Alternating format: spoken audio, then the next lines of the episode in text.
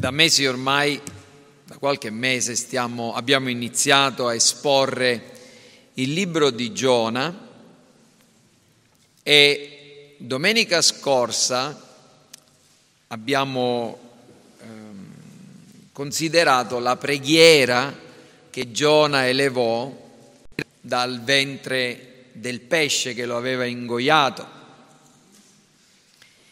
Questa mattina facciamo un passo indietro e nella vicenda che stiamo raccontando e presteremo attenzione a quella che appare essere una sorta di storia nella storia, cioè quella esperienza che fecero i marinai che avevano preso a bordo Giona per portarlo fino a Tarsis.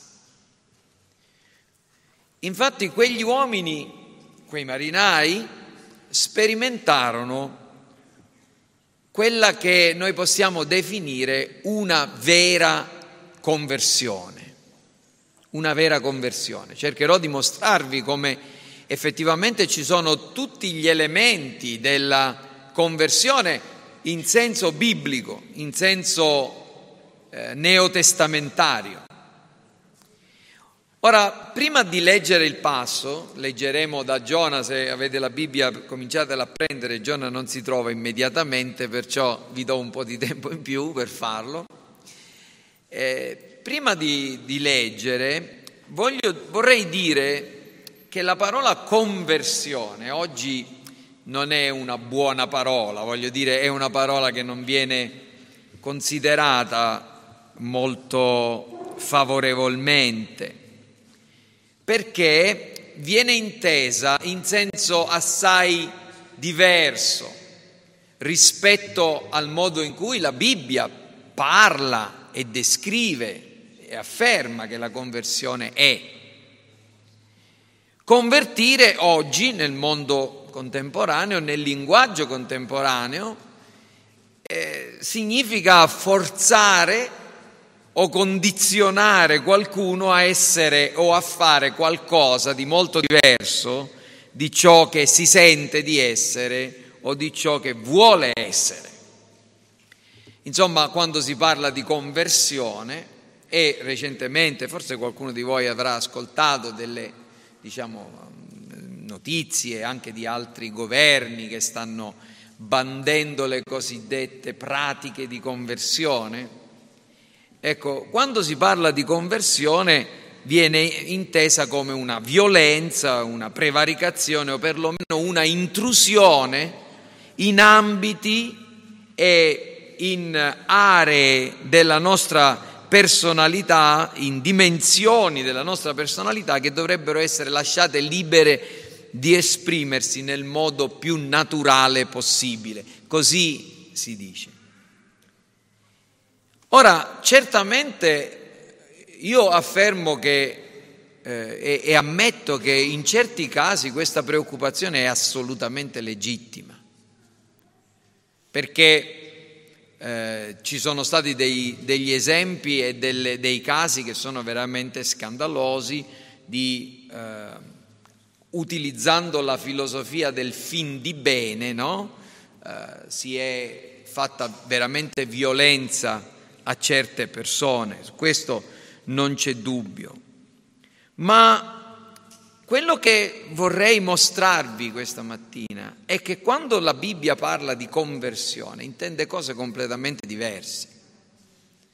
Intende anzitutto qualcosa che non è il frutto del condizionamento o della costrizione umana o della imposizione della volontà personale o anche di un'altra persona sulla volontà di un altro. Non è il lavaggio del cervello praticato per motivi politici, ideologici, religiosi, non è questo la conversione, secondo la Bibbia, eh?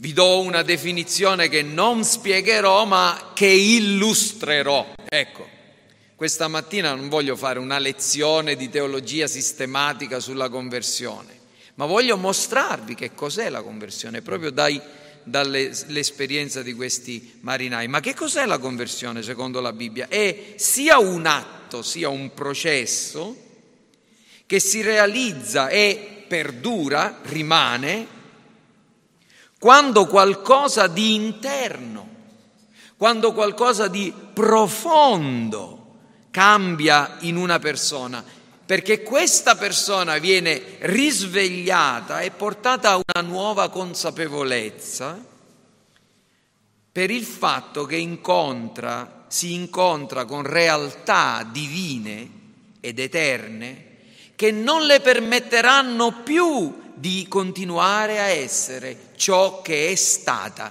fino a quel momento. Questa è la conversione.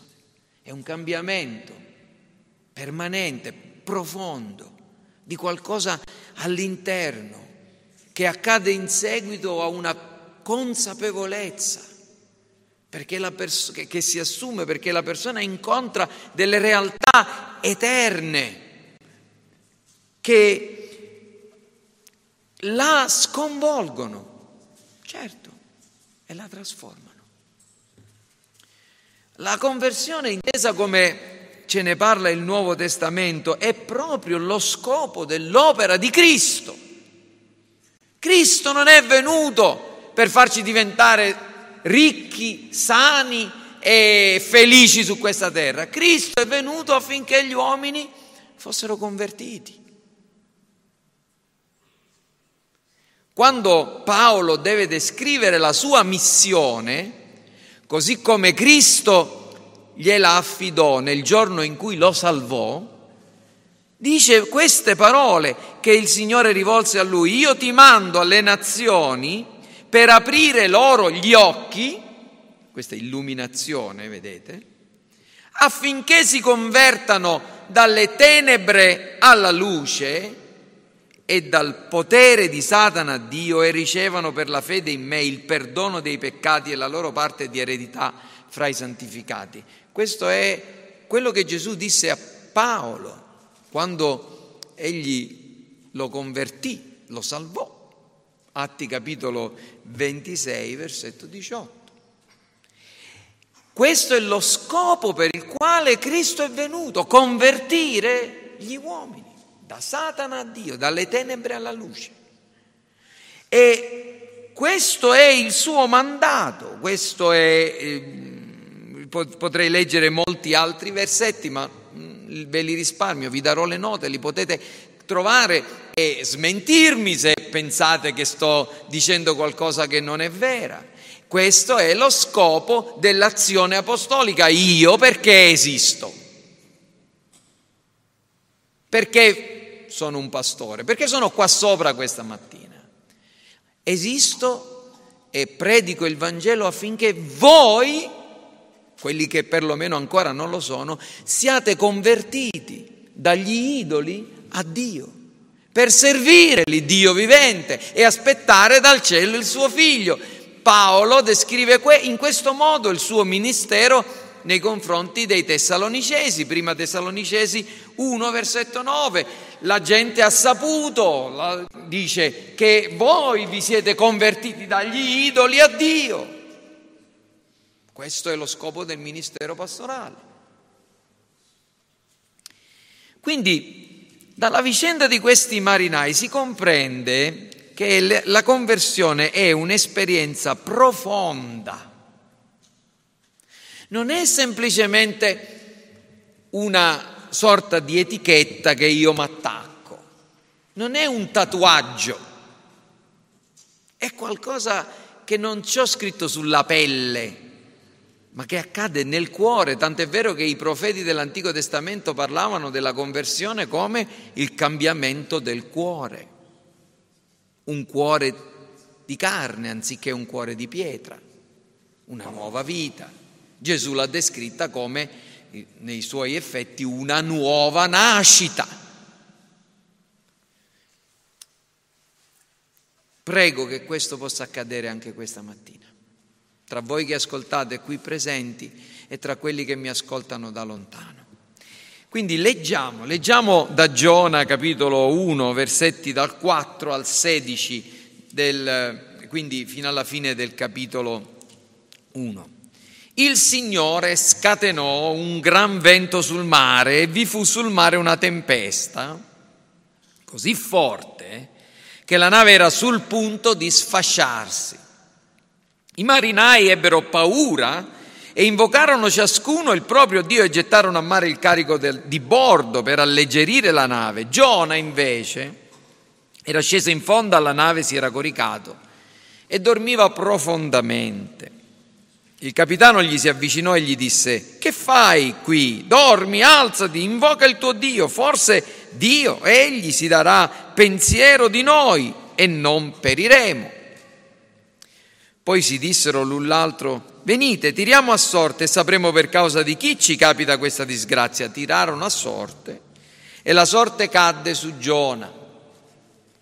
E allora gli dissero, spiegaci dunque, per, chi, per causa di chi ci capita questa disgrazia? Qual è il tuo mestiere? Da dove vieni? Qual è il tuo paese? A quale popolo appartieni? Egli rispose loro, sono ebreo e temo il Signore, Dio del cielo che ha fatto il mare e la terraferma.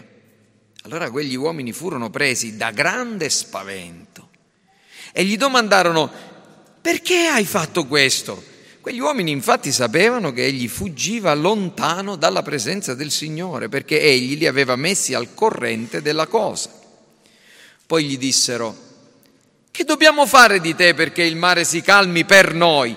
Il mare infatti si faceva sempre più tempestoso. Egli rispose, prendetemi e gettatemi in mare, il mare si calmerà per voi, perché io so che questa gran tempesta vi piomba addosso per causa mia. Tuttavia quegli uomini remavano con forza per raggiungere la riva, ma non riuscivano, perché il mare si faceva sempre più tempestoso e minaccioso. E allora gridarono al Signore e dissero, Signore, non lasciarci perire per risparmiare la vita di quest'uomo e non accusarci del sangue innocente, poiché tu, Signore, hai fatto come ti è piaciuto. Poi presero Giona, lo gettarono in mare e la furia del mare si calmò. Allora quegli uomini furono presi da un gran timore del Signore offrirono un sacrificio al Signore e fecero dei voti. Fin qui la parola del Signore. Io credo che non avete potuto fare a meno di notare che in questi versi che ho letto ci sono vari riferimenti a un sentimento che tutti quanti noi abbiamo conosciuto e conosciamo, che è quello della paura. La paura. La paura è il sentimento che eh, troviamo percorrere questo, questa porzione dall'inizio alla fine. Ci sono tre riferimenti espliciti alla paura, uno probabilmente implicito, al versetto 5, 10, 14, 15. La paura provata da questi marinai. E la prima cosa che voglio farvi notare è che questi marinai ebbero una paura che è un sentimento del tutto naturale per un risveglio nei confronti della realtà. Noi vediamo questi marinai e ce li possiamo immaginare nel porto di Afo di Giaffa, indaffarati nel caricare in modo appropriato la nave, facendo caso che sia ben bilanciata per affrontare il mare. Eh, ce li possiamo immaginare sul mare calmo, pieni di baldanza, fare ognuno quello che doveva fare per prendersi cura delle vele o di tutto il resto. Poi magari prima di partire fare loro, i loro atti di scongiuro o di superstizione o le loro preghiere ai loro dei come avevano fatto tante volte e perfettamente adeguati alla situazione con il mare, il vento favorevole prendere il largo. Tutto era a posto. Come ciascuno di noi che esce di casa, prende la macchina, eh, gira la chiave o schiaccia il pulsante, pre- pigia sull'acceleratore, si mette per strada e parte, cose che abbiamo fatto centinaia di volte, migliaia di volte, perfettamente adeguati. Ma poi succede qualcosa che cambia tutto. Cambia tutto. Da un momento all'altro quello che accade è che si trovano in pericolo e in un pericolo serio, in una tempesta che probabilmente non avevano mai visto prima o comunque che era particolarmente furiosa. Vento, onde, mare, pericolo, un tale pericolo che Cosa dobbiamo fare? Ogni, ogni, marinaio esperto sa quello che deve fare, cerca di eh, togli, ammainare le vele affinché il vento non, li, non, le trasporti, mettere la prua verso il senso delle onde, ma non c'è niente da fare, allora um, prendono il, il carico che avevano messo sulla nave e cominciano a buttarlo a mare. Improvvisamente quello che per loro era la loro vita, diventa qualcosa di secondario. Non si preoccupano che perderanno un sacco di soldi, non si preoccupano che, che, che, che, probabilmente andranno in bancarotta per quello che stanno facendo. Che cos'era la cosa più importante in quel momento? La pelle, la loro vita. Questi uomini, a causa di questa tempesta tremenda nella quale si trovano, vengono rispa- risvegliati al fatto che la vita è precaria, breve e che da un momento all'altro tutte quelle che sono le nostre certezze, tutte quelle che sono le no- tutti quelli che sono i nostri valori possono perdere assolutamente di significato. Tutto ciò che abbiamo accumulato in una vita, tutto ciò noi, in cui abbiamo riposto fiducia, tutto ciò su cui abbiamo strutturato la nostra esistenza a causa di qualcosa che capita, perde significato, perde valore. E è una cosa dolorosissima, eppure è un risveglio alla realtà. Non è, un, non è una una disgrazia o un incidente. La realtà qual è? Che cos'è la vita vostra? Voi siete un vapore che appare per un po' di tempo e poi svanisce. Noi siamo ombre, ombre. Noi ce ne vogliamo via. 70 anni, più forti 80 anni. E poi? il luogo dove siamo stati non ci riconosce più. Ci mettono in un loculo, ci mettono una fotografia e una volta all'anno, un paio di volte all'anno, qualcuno passa davanti a noi e dice, ah, questo era, eh, questo, eh, me ne ricordo di lui. Come succede a me quando vado al cimitero e passo davanti alle tombe di persone che avevo conosciuto, che ho conosciuto, mi ricordo di lui. Ma questa è la nostra vita, questo siamo noi. Da qui a poco tempo, fratelli miei, non, non lo faccio per mettervi paura o, di, o per farvi stare di malumore, è la realtà e questi uomini se ne resero conto. La realtà è che noi siamo ombre, siamo un vapore, siamo come l'erba dei campi che la mattina fiorisce, la sera è segata e si secca. Questi uomini in seguito a questa vicenda se ne resero conto. Ma non solo questo, questi uomini si resero conto di un'altra realtà, cioè la realtà che la, della inutilità delle loro superstizioni religiose e di qualsiasi altra credenza. I loro dei erano perfettamente adeguati mentre avevano i piedi sulla terraferma. I loro dei funzionavano molto bene quando dovevano ricevere la loro preghierina prima di mettersi in mare, ma quando si trovano in mezzo a una tempesta così furiosa, i loro dei non poterono fare nulla, non sapevano più, come si dice dalle nostre parti, a che santo votarsi. E infatti la religiosità superstiziosa può servire per dare un po' di pace e divertimento alle persone, di intrattenimento.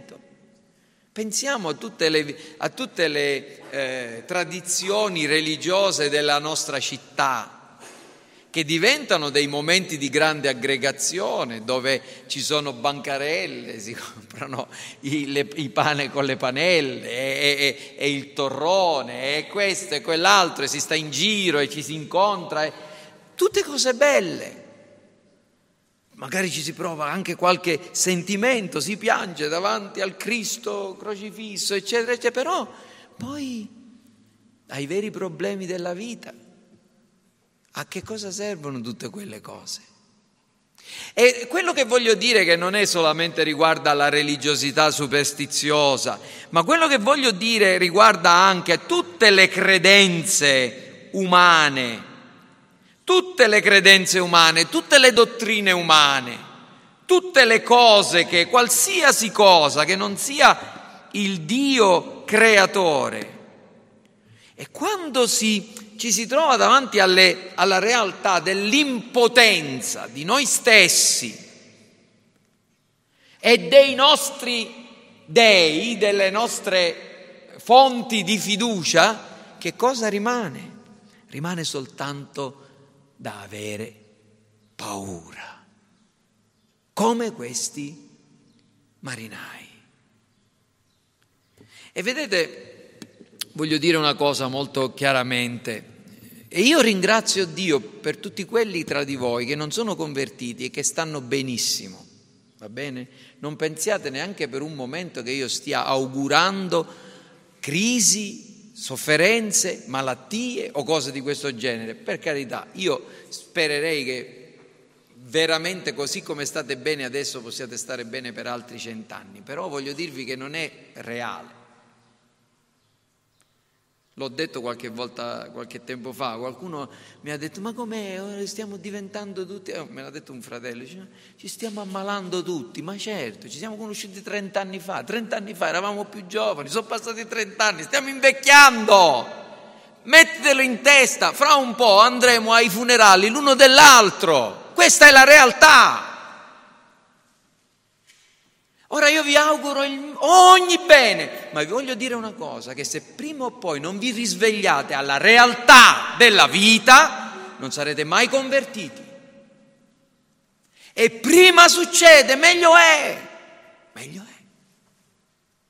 Il primo incontro con la morte io l'ho avuto quando avevo poco più di dieci anni, è morto mio nonno, quello che si chiamava come me, Nazareno.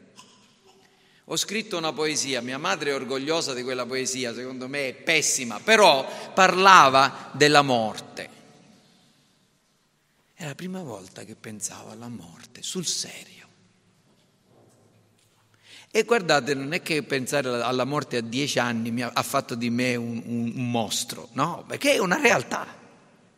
Prima ci pensiamo, meglio è soprattutto perché ragazzi, bambini, no? Io non vi offendete, dico ragazzi, ma non ci sono più bambini tra di noi, come non ci sono vecchi, non ci sono neanche bambini. Prima ci pensate, meglio è perché dovete sapere che la morte non è la fine, c'è un rimedio, c'è la risurrezione, c'è Cristo. Eh? Ma è una realtà. E non ci può essere vera conversione se non prendiamo contatto con la realtà. Questi uomini ebbero, si scontrarono con queste due realtà, della loro impotenza e della inutilità dell'idolatria. E io ti faccio una domanda, ma chi sei tu? Chi è il tuo Dio? Chi stai adorando? Se hai un'idea di Dio errata, questo Dio non ti salverà. Oggi quando si pensa a Dio, a cosa si pensa? Si, spe- si pensa a una specie di bisnonno mezzo rimbambito e benigno, che esiste soltanto per darci le caramelle, per darci qualche soldino, per farci stare bene, no? Ora questo Dio non è il Dio vero, non è il Dio della Bibbia. Sì, Benjamin Warfield parla del, di, del concetto moderno di Dio come di un Dio eh, addomesticato, che, che, che, come gli uomini hanno le mucche per il latte, le pecore per la lana, così abbiamo Dio per il perdono. No? Dio esiste per il nostro perdono, per il nostro bene, per il nostro benessere. E quindi noi utilizziamo le mucche, utilizziamo le pecore, utilizziamo anche Dio. Dio non è manipolabile. Gli idoli di questo mondo, sì, ma il nostro Dio no. Il nostro Dio ti può mettere dentro una tempesta che ti può letteralmente atterrire. E per farti vedere quanto sei debole, quanto sei precario, quanto sei misero.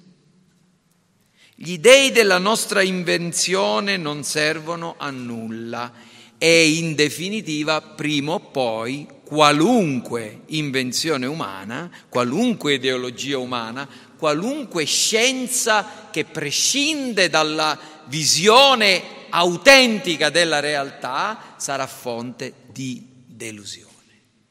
Prima o poi, questione di tempo.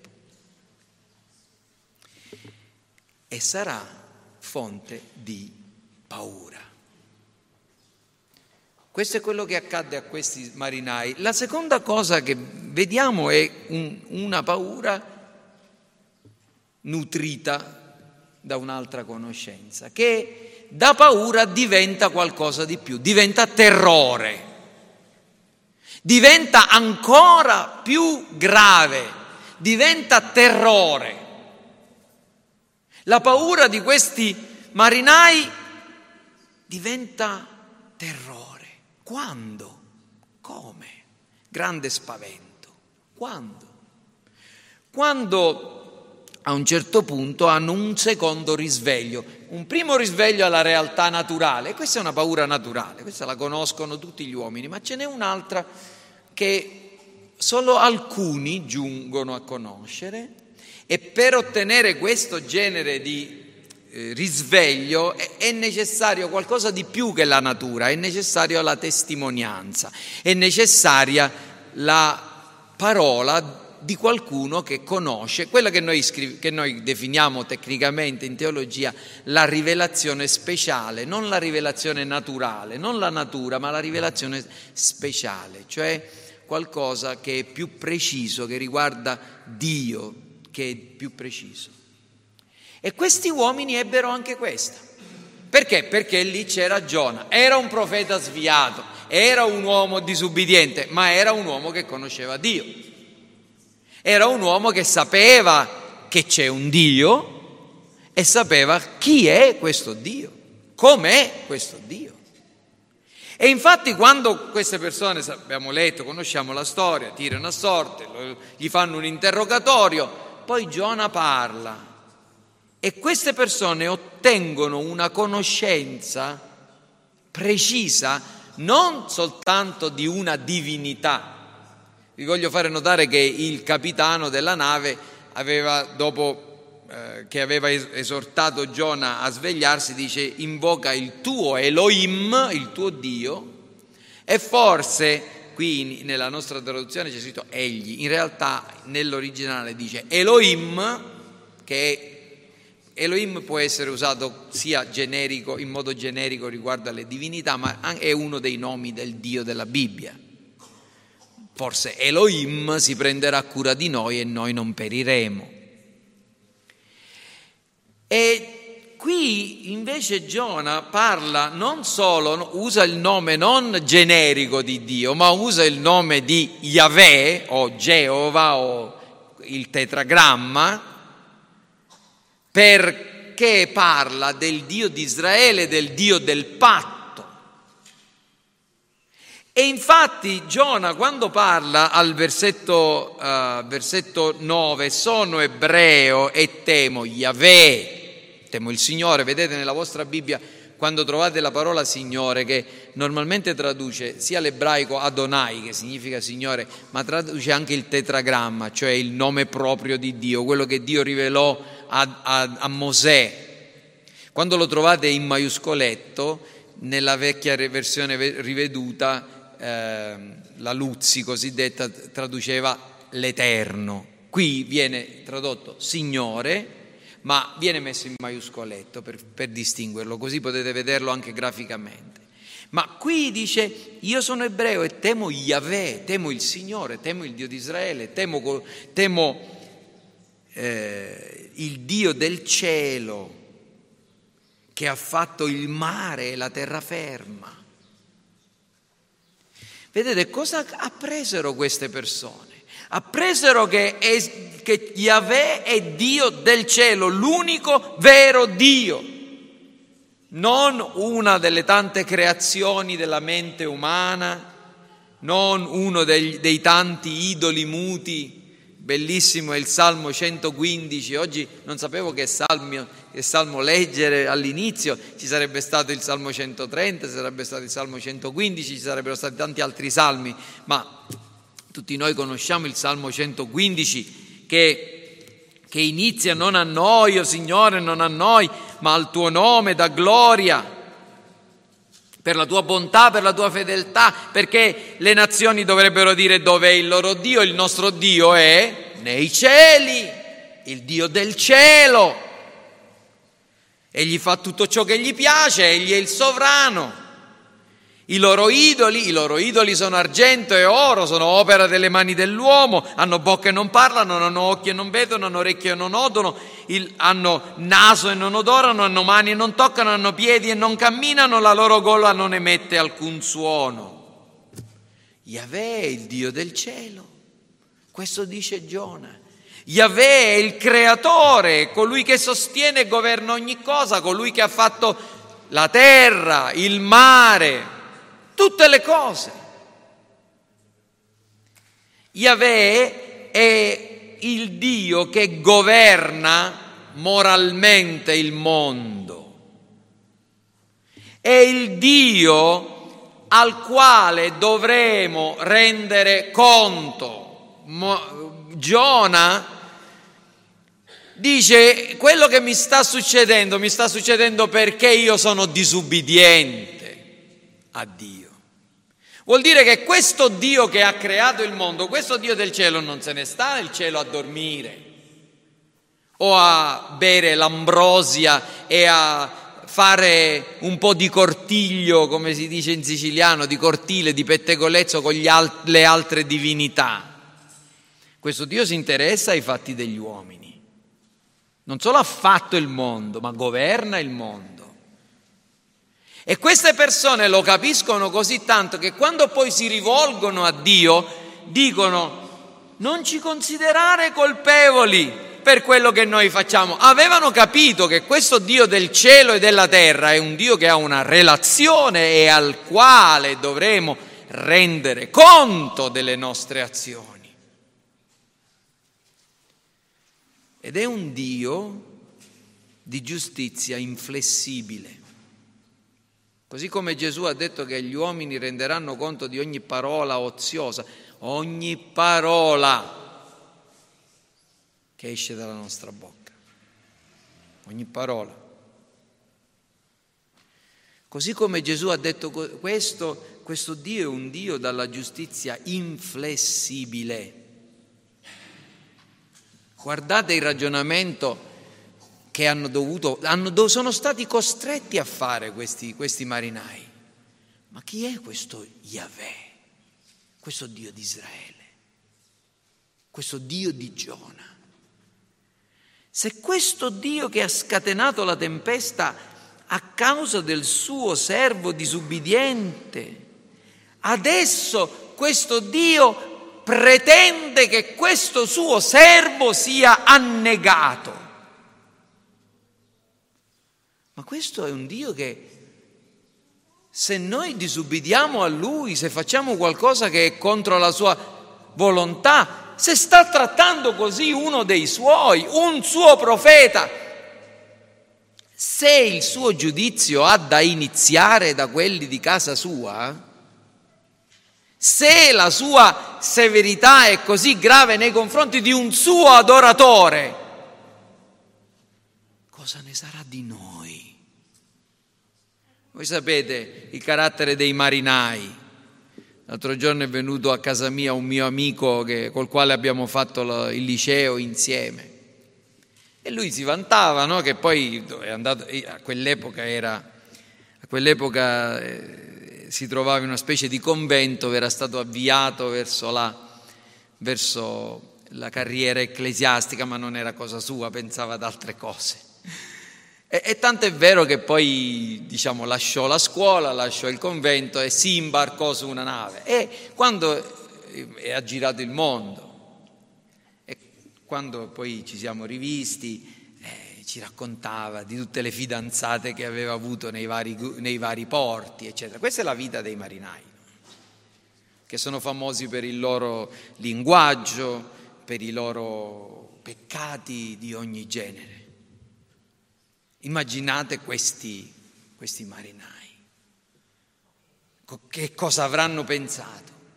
Se questo Dio giudicherà il suo profeta, che ne sarà di noi, con tutte le nostre bestemmie, con tutte le nostre menzogne, con tutte le nostre fornicazioni o peccati sessuali tutte che abbiamo trasgredito i suoi comandamenti, abbiamo mentito, abbiamo rubato.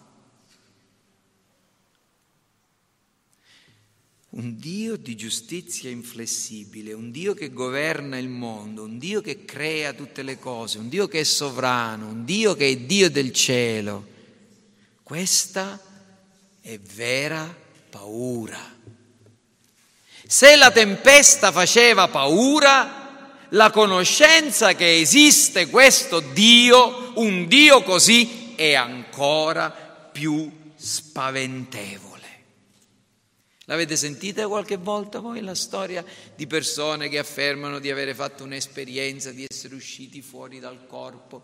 Eh, io avevo un, un, il mio ex maestro di scuola elementare e sua moglie che avevano una sorta di fascinazione nei confronti di queste eh, di, di, diciamo, dello spiritismo, delle, delle cose che, che, e anche di tutte queste esperienze diciamo, paranormali. Una volta mi regalarono un libro, La vita oltre la vita, in cui si raccontava di queste storie di persone che avevano avuto queste esperienze, eh, erano arrivati alla morte e, e, e, poi erano riportati in vita e raccontavano di questa luce, di questo senso di pace, di questa queste, del fatto che si sentivano fluttuare al di fuori del corpo, sono tutte menzogne, menzogne sataniche, per ingannare gli uomini. Quando noi moriamo, dice la scrittura, e moriamo una sola volta, dopo la nostra morte c'è il giudizio, ci incontreremo a faccia a faccia con Dio.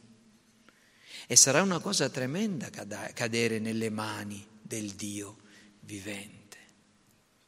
Se esiste un al di là, questo al di là è come ce lo ha descritto Gesù Cristo, perché è l'unico che c'è stato e che è tornato.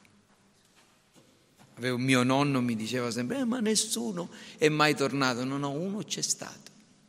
Egli è morto, è risorto ed, è, ed ha titolo poiché egli è Dio per dirci come sarà l'aldilà. E l'aldilà non ha niente di pacifico per chi muore in una condizione di ribellione nei confronti di Dio. E questi uomini compresero che la loro condizione era terribile.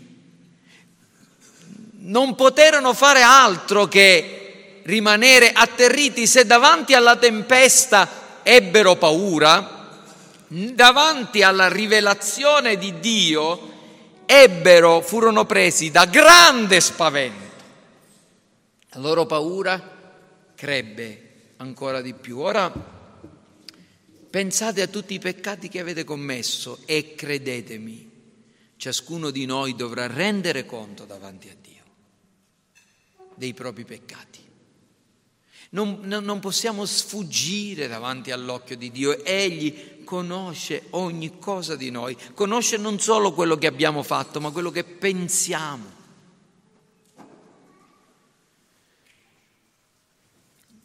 E guardate, voglio farvi notare una cosa, perché adesso sto per concludere l'ultima parte. Giona, la sua disubbidienza era stata la condanna di queste persone.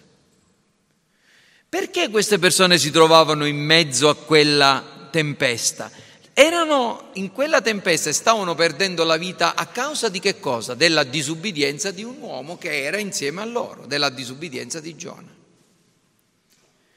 Ma non solo questo passo ci dimostra che la disubbidienza di Giona aveva portato il giudizio di Dio su questi marinai, noi adesso dobbiamo guardare un altro aspetto, l'ubbidienza di Giona. Che cosa dobbiamo fare per te? Per cosa dobbiamo fare affinché il mare si calmi? Dovete fare questo, dovete gettarmi in mare. Giona è convinto che la sua colpa può essere spiata mediante il sacrificio. E l'ubbidienza di Giona diventa per questi marinai la loro ubbidienza. Vengono salv- come erano condannati per la disubbidienza di Giona, adesso sono salvati per la ubbidienza di Giona. Non vi fa pensare questo a un principio che noi troviamo nella Bibbia della solidarietà con due uomini. Il primo uomo disubbidiente, Adamo, che trascina tutti gli uomini nel giudizio. Il secondo uomo, ubbidiente, Cristo, che procura la salvezza a tutti gli uomini. Meravigliosa parola di Dio. Se qualcuno pensa che queste cose sono inventate o imposte, non ha compreso che è solo questo un piccolo puzzle di una grande storia, la grande storia della redenzione, che adesso, adesso noi stiamo guardando. Voi ed io possiamo guardare quindi questa mattina alla morte di Cristo e realizzare che l'ira e il giudizio di Dio su di lui sono stati la porta per la quale la misericordia divina è giunta fino a noi. Questi uomini ebbero paura dalla natura, ebbero terrore per la rivelazione di chi è Dio ma c'è un'altra paura che queste persone re- realizzarono ed è il timore della devozione. Guardate cosa accade, questi uomini sperimentarono anche un altro genere di risveglio, furono risvegliati alla realtà naturale della morte, furono risvegliati alla realtà dell'esistenza di questo Dio potente, glorioso, ma furono risvegliati anche a un'altra realtà, la realtà del perdono di Dio. Queste persone ebbero un altro aspetto, conobbero un altro aspetto di Dio, di Yahweh, e questo e solo questo produsse la vera conversione. Perché vedete, molte persone ci arrivano vicino, a volte ci sono persone che si spaventano davanti alla realtà della brevità della vita, della, della morte, davanti a una, una, una malattia o cose di questo genere e sembra che cominciano a pregare.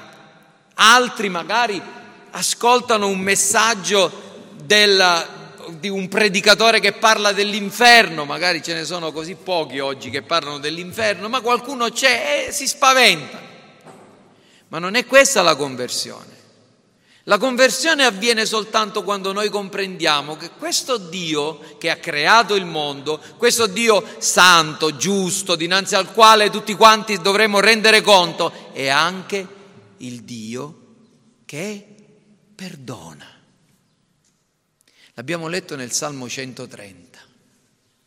Un uomo, il Salmo 130 è, quel, è, è stato scritto da un uomo che ha fatto questa esperienza che grida dalle profondità, io dalla, dalle profondità, dalla, dal, dal, dagli abissi, dai luoghi profondi, grido a te. Signore, se tu tieni conto delle colpe, se tu mi chiedi di pagare per i miei peccati, per i nostri peccati, per le mie menzogne, per le mie ipocrisie. Chi potrà reggere davanti a te? Ma poi continua, ve lo voglio fare notare se non l'avete notato mai, ma presso di te è il perdono, non affinché tu sia ringraziato, non affinché tu sia amato, non affinché tu sia, non lo so, lodato, ma affinché tu sia temuto. Così dice il salmista. Temuto, affinché tu sia rispettato, affinché si abbia timore di te davanti a Dio, davanti a te, tu perdoni. Questa è la verità, il timore prodotto dal perdono, questo è il coronamento della conversione. Quando noi scopriamo e realizziamo che questo Dio sovrano, giusto, inflessibile, però è un Dio che perdona, un Dio di misericordia, un Dio disposto, un Dio che ha un cuore verso il bene degli uomini. Qual era lo scopo? Qual è lo scopo del libro di Giona? Far comprendere che Dio ha una, un grande cuore nei confronti degli uomini. Gli ebrei pensavano di essere gli unici ad essere privilegiati davanti a Dio. Giona non poteva pensare che la parola del Signore potesse essere rivolta ai niniviti, ma Dio gli mostra attraverso la conversione di questi marinai pagani che il suo cuore raggiunge qualunque creatura, che non c'è uomo o donna su questa terra che possa dire no, Dio a me non mi può salvare.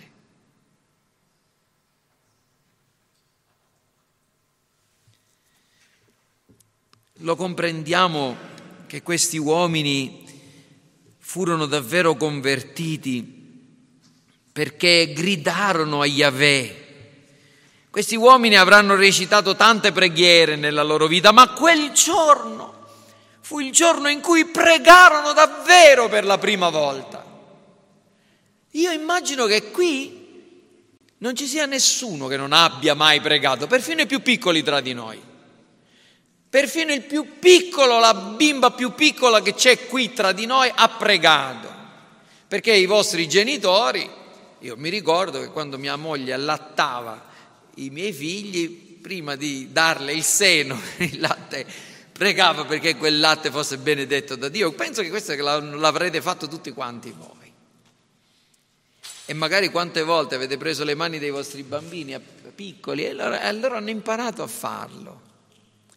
Gesù, ti prego, benedici questo cibo. Amen. Eh? Non c'è nessuno che non abbia pregato qui tra di noi, ne sono certo, ma forse ci sono tanti che non hanno mai pregato davvero. Questi uomini avevano pregato, ma questa è stata la loro prima preghiera.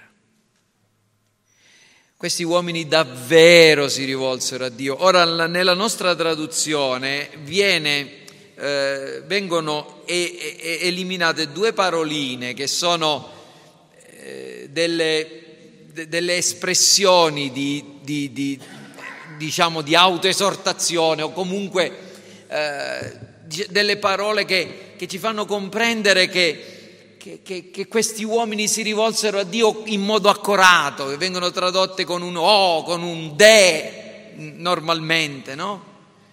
E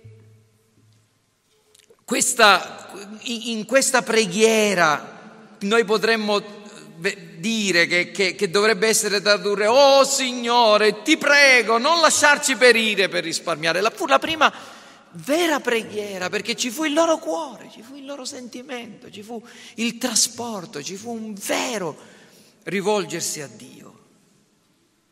Si rivolsero al vero Dio.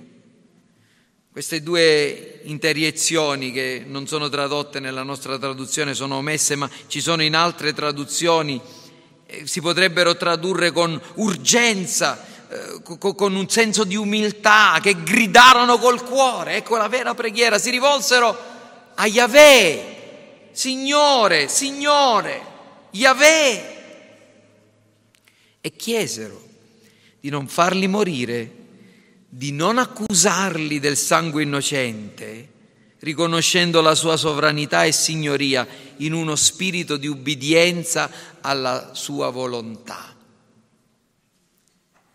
E la loro preghiera dimostra di essere vera preghiera da che cosa? Dal fatto che non solo pregarono, ma agirono. Infatti L'ultimo versetto di questo passo dice, quegli uomini furono presi da un gran timore del Signore e offrirono un sacrificio al Signore e fecero dei voti. Ora qualcuno dirà, ma questo sacrificio là in mezzo al mare come l'hanno fatto? Ma se avevano buttato tutto a mare, dove hanno trovato... Non mi interessa saperlo. È detto che lo hanno fatto. Se lo dobbiamo intendere come un sacrificio spirituale, se lo dobbiamo intendere che, che, che, che so, un uccello è passato e si è fermato sulla, sulla barca e loro l'hanno sacrificato. Non lo so come hanno fatto, però l'hanno fatto. E, e ci fa comprendere che questi uomini non solo parlavano, ma agivano. Le emozioni erano quelle giuste, le azioni erano quelle giuste le, la volontà era quella giusta, fecero dei voti, fecero delle promesse a Dio. Questa è la vera conversione. Io ho finito stamattina. Ho finito, però non posso finire se prima non faccio una esortazione. Pensate a questi marinai. Questi uomini non avevano mai sentito parlare del vero Dio. Forse lo sapevano solamente come una realtà storica, culturale. Il Dio di Israele, il Dio che ha il Tempio a Gerusalemme. Hanno ascoltato, come ha detto il pastore Al Martin, un messaggio che è provenuto da, prima di tutto, una tempesta da un profeta sviato e da una condanna a morte, da una esecuzione, il fatto che hanno dovuto ammazzare a, a Giona. E si sono convertiti. Hanno dato il cuore al Signore, hanno abbandonato i loro peccati, hanno confessato loro, la loro condizione hanno cominciato a servire Dio. Qui ci sono persone tra di noi che hanno ascoltato centinaia di prediche, che siete cresciuti in una famiglia cristiana dove vostro padre, vostra madre vi hanno istruiti nel catechismo, avete avuto una rivelazione molto migliore di questi marinai. Eppure persistete ancora nella vostra disubbidienza a Dio. Ora, o qui siamo tutti quanti fuori di testa, o quelli fuori di testa siete voi. Perché qui siamo davanti alla realtà della salvezza e della perdizione. Non, non pensate che ci sarà un giorno in cui si dirà che dal levante, dal ponente, dal settentrione, dal mezzogiorno, dalle varie nazioni, uomini e donne, bambini e anziani verranno e sederanno a tavola con Abramo, con Isacco, con Giacobbe. Come ha detto Gesù, e voi figli del regno sarete gettati fuori. Voi che avete ascoltato, che avete avuto tra le mani la scrittura, mentre pagani che ascoltano per la prima volta il Vangelo si convertono, quanto sarà terribile la condizione di chi avrà indurito il proprio cuore davanti al Vangelo. E questa mattina eh, vorrei prendere il mio cuore, strapparlo davanti a voi, per esortarvi a non rifiutare colui che parla dal cielo. Voi avete sentito le parole, la voce di un uomo, ma io vorrei che questa mattina comprendeste che io non vi ho detto nulla, che le parole che avete ascoltato dalla mia bocca sono quelle che vengono direttamente dal trono di Dio, che vi supplica, come Giona, disubbidiente, fu la condanna di quegli uomini, così Giona, ubbidiente, fu la, sua, la loro salvezza. Così Adamo disubbidiente è la vostra condanna, ma Cristo ubbidiente è la vostra salvezza, volgetevi a Lui. Credete in Cristo, pregate. Per la prima volta in vita vostra pregate. Rendetevi conto che dovrete rendere conto davanti a Dio delle vostre azioni, delle vostre parole, vostre, dei vostri atti, delle vostre decisioni, dei vostri pensieri.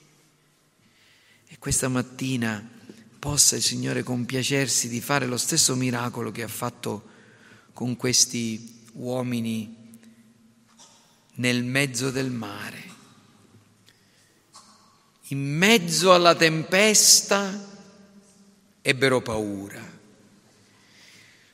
In mezzo alla calma perfetta furono presi da gran timore del Signore. Ora se il Signore ha suscitato un po', ha mosso un po' le acque del vostro cuore questa mattina, facendo venire una tempesta, io prego che possa giungere poi la calma della riconciliazione, della pace. Ma che questa pace, questa riconciliazione possa portare ciascuno di voi al grande timore del Signore, che rimanga per sempre, come è successo per molti di noi, per la gran parte tra di noi. Possa Dio farlo per amore del suo nome. Amen. Preghiamo.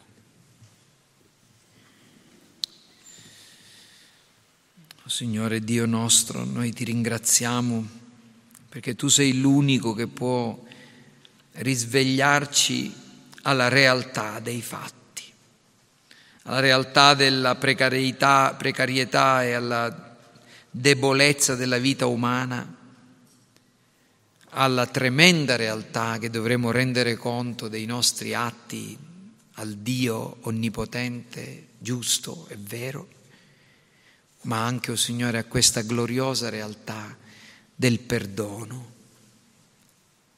Sì, come Giona sacrificio portò salvezza, così Cristo sacrificio sulla croce no, al posto nostro, per i nostri peccati, ha portato perdono e salvezza per chiunque confida in Lui. Fa, oh Signore, che questa mattina a partire dal più piccolo fino al più grande, possa, possiamo confidare in Te pienamente e realizzare, oh Signore, che lo stesso Dio che operò la conversione in mezzo al mare, in mezzo a una tempesta, può fare la medesima cosa in un luogo di culto, nella perfetta tranquillità. Te lo chiediamo nel nome di Gesù. Amen.